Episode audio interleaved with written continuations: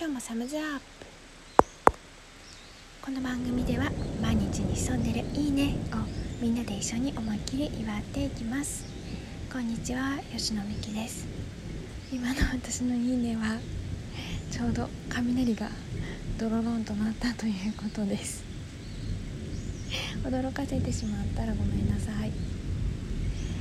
さて今回も前回の続き依存についてお話ししていきたいと思います。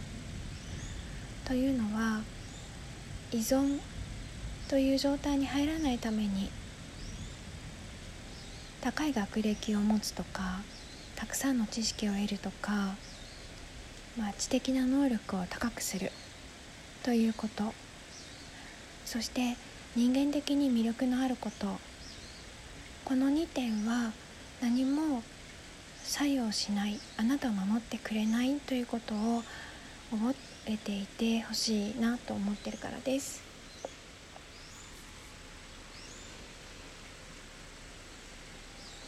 だからまあ依存症までなった状態の人あるいは依存傾向にあるなという人を見てでもあの人は自分の体に悪いことしてるってなんで気づけないんだろうね。ちょっと知的にどうなんだろうみたいなそういう仮説はもう全くナンセンスですしまた人間的な魅力があるないっていうこととその依存傾向や依存症を絡めていくことというのもやっぱり全くナンセンスなんです。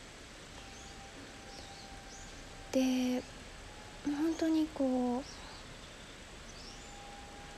ホルモンバランスが崩れることが体の中で起きているのでそれを正していくのは非常に難しいしまた残念ながらそうなる前の状態に戻ることはないと言われています。なので今例えば皆さんが楽しくないなとかちょっと落ち込んじゃったなとか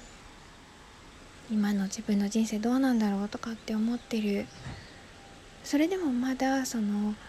依存傾向とか依存症っていうところになってないのだとしたら少なくとも今そこでその